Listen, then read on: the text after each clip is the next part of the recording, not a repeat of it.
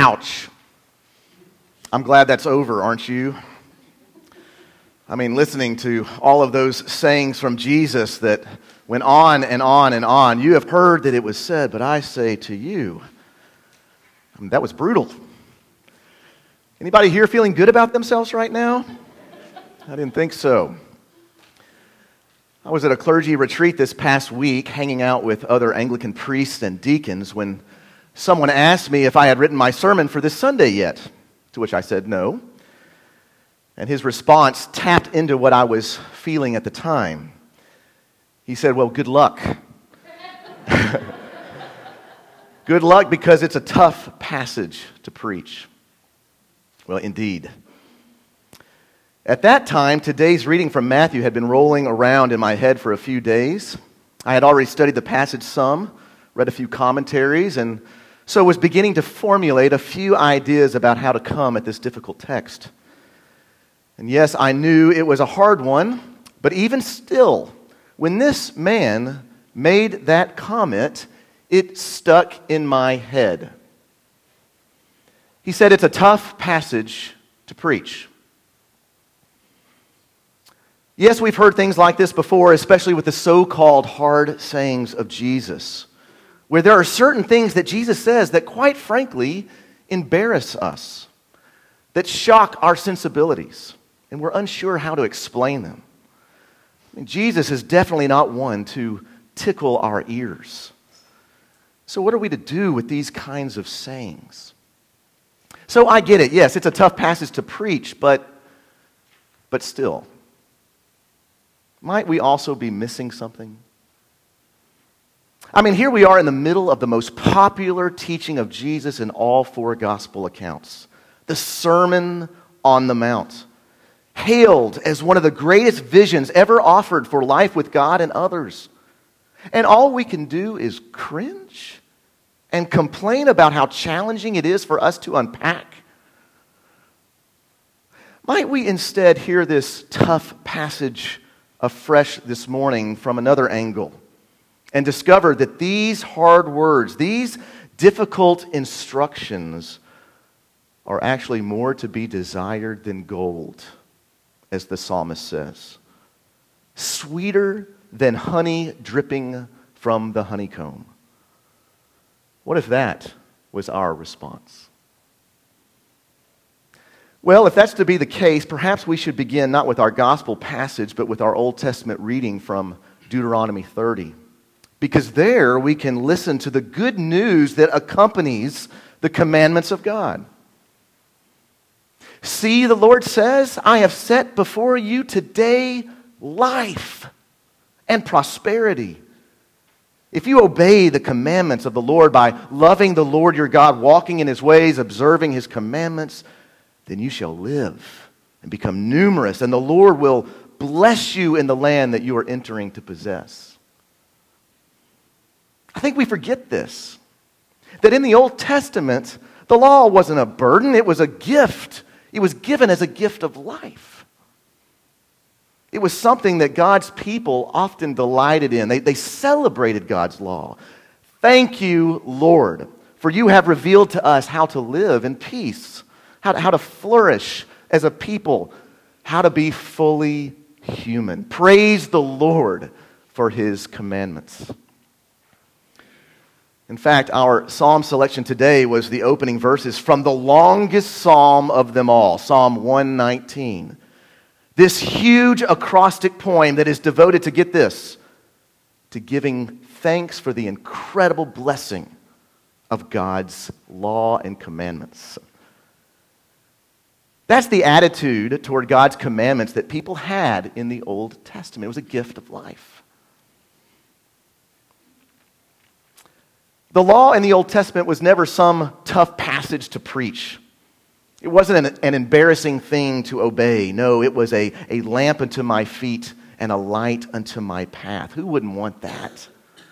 Praise the Lord for giving us the way that leads to life. And then we get to Jesus who says, But you know, this law is bunk. It's old news, outdated. We need something completely fresh and in keeping with the times. So out with the old and in with the new.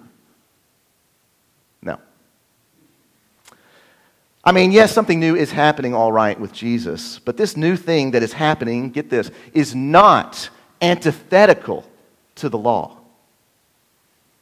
In fact, earlier in our passage from Matthew, we recall that Jesus says, Don't you think that I have come to abolish the law? No, no, no.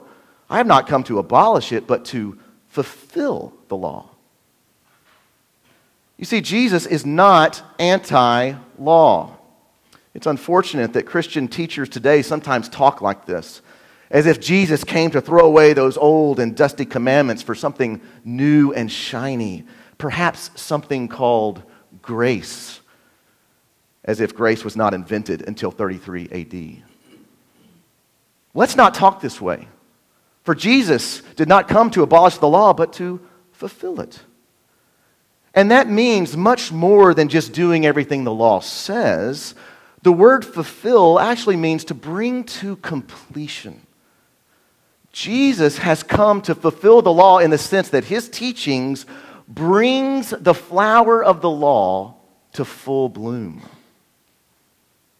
Jesus is the one who reaches down into the very heart of the law and pulls out God's true intentions so that Jesus' teachings fill out the Old Testament law by extending it, intensifying it, deepening it.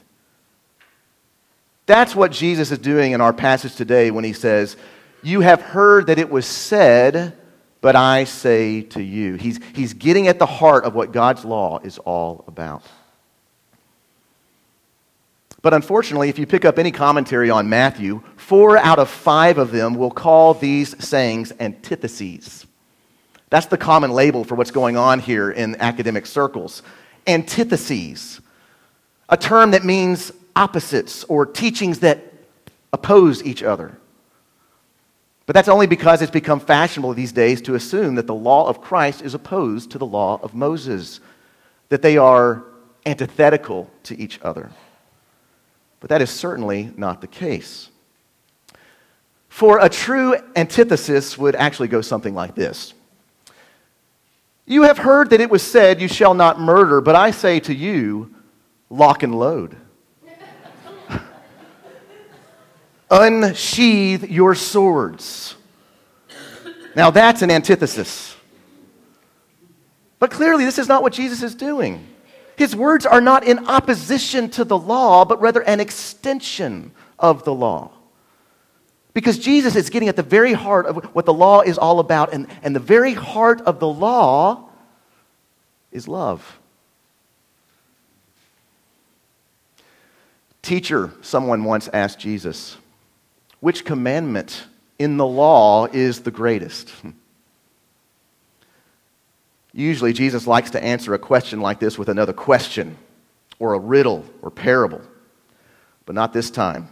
No, he takes a swing at this slow pitch softball and says, You shall love the Lord your God with all your heart and with all your soul and with all your mind. This is the great and first commandment. And a second is like it you shall love your neighbor as yourself. On these two commandments depend all the law and the prophets.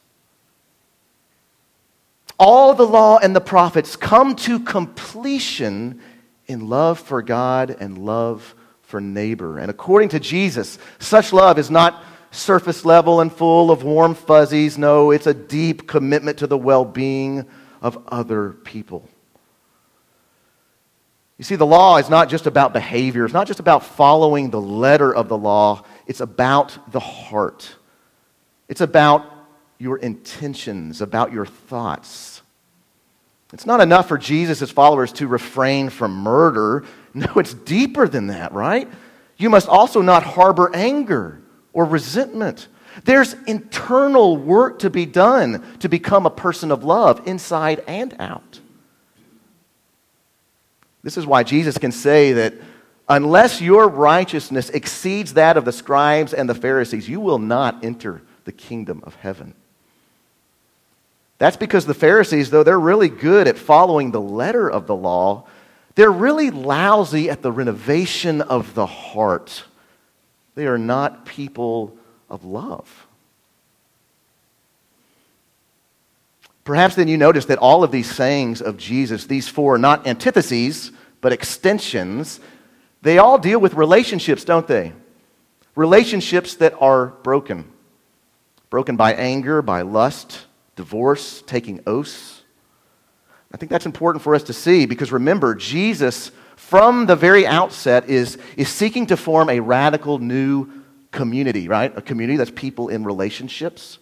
That is central to his kingdom vision. A new society, we could even say a new humanity. But it is a community that must not be content just to follow rules and regulations to achieve some sort of mechanical obedience. Or a community that, that stays in the shallows, checking off boxes of behavioral compliance. No, it must be deeper than that reaching down into the very heart of God Himself, a, a God of self sacrifice, a God whose love is always overflowing for the life of the world. This is what's behind each and every commandment. And this is what Jesus is trying to get at for his community of followers. That the law in its entirety hangs on the love of God and neighbor.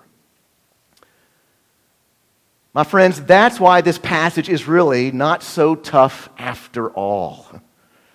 Because it's not about gotchas and harsh rules, threats and unreasonable demands, but rather it's about a way of life that Jesus is offering you and me. He's offering the world. A way of life that is not set over against Torah, but rather is the fulfillment of the Torah a way of life that is ultimately God's blueprint for the flourishing of humanity in God's world. So, like the psalmist of old, we aren't to cower in shame whenever the words of Jesus are read aloud, but rather we are to delight in its goodness. This is the way of life. The teachings of Jesus are more to be desired than gold, sweeter than honey dripping from the honeycomb Yes, they are the sweet commands of Jesus. And so, might we go home this week and taste them afresh? Might we spend more time with his sweet commands found in the Sermon on the Mount, so that as to hear them, read, mark, learn, and inwardly digest them, so that we may embrace and ever hold fast to the blessed hope of everlasting life which has been given to us in our Savior, Jesus Christ. Friends, let us never fear the teachings of Jesus, but rather taste and see that the Lord is good and that He is always for our good. Heavenly Father, we give you thanks and praise for giving your Son, Jesus, and by your Spirit forming us into a community that houses your very presence, a community that is called to live in ways that bring life and love into a broken and dark world. Change our attitude toward the teachings of Jesus and these so called hard sayings, so that we may not be embarrassed or pull away from them, but be drawn in, because these are words of life life for the world. May we be a community that uh, adheres to that, not only on the exterior, but in the interior of our hearts. Have mercy upon us, we pray. In the name of the Father, and of the Son, and of the Holy Spirit. Amen.